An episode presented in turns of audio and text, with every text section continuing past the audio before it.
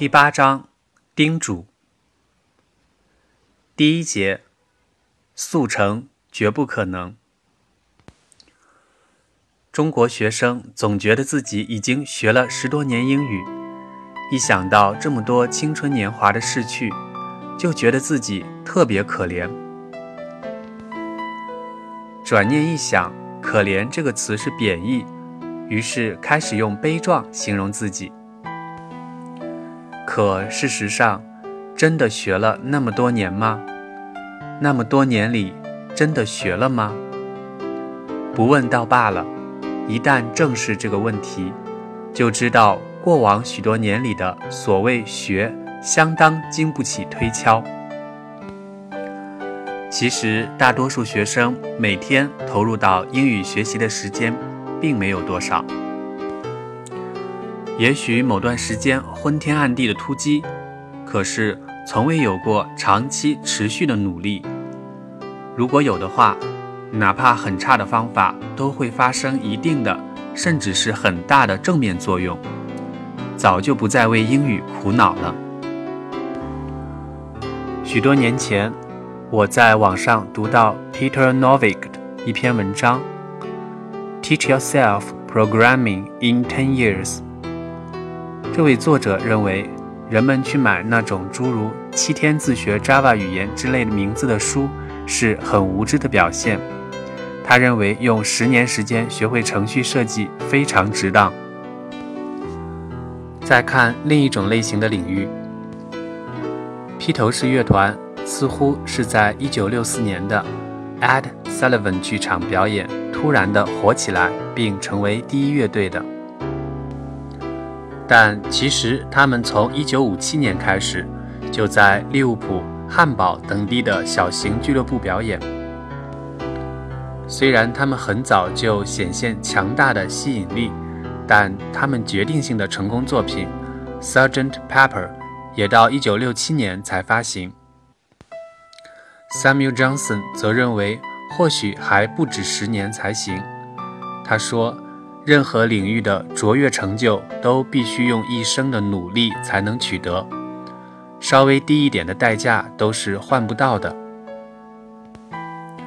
Chaucer 则感叹道：“生命如此短促，学习技艺却要这么的长。”这两段引用的是徐右的译文。Peter Novick 写这篇文章，2001的几年后，2008年11月，Malcolm Gladwell 出版了他那本畅销书《Outliers》。在这本书中，Malcolm Gladwell。把这十年换算成了更为精确的一万小时。想要出类拔萃，就要努力至少一万小时。让我们来算一下：一年三百六十五天，如果每天花在学英语的时间持续保持在三个小时，那么九年多一点点就能够积累一万小时的驾驶里程。如果每天四个小时，则七年不到时间就够了；如果每天六个小时，大约四年半就够了。如果你自己正在为英语学习所苦恼，不妨扪心自问：自己在过去的许多年里，持续努力的时间究竟有多久呢？病根就在这里。另外，请格外注意。持续两个字，突击一个月不到，然后半年无消息，则相当于前功尽弃，毫无积累。最近几年，我的学生中有很多高中生在托福考试中获得极高的成绩，很多都在一百一十分以上。按照 ETS 的官方数据，一百一十分的百分比等级 （percentile rank）。是百分之九十六点八，即每次考试中大约只有百分之三点二的人成绩在一百一十分以上。以我的经验，在大学生中获得一百一十分以上托福成绩的人数，感觉上要比高中生少很多。某种程度上，我只能用我自己的经验去审视这个现象。我问自己的问题是：为什么我教的东西是一样的，但高中生却能获得比大学生更高的成绩呢？想来想去，最合理的解释也许是这个：高中生学习的时间更长。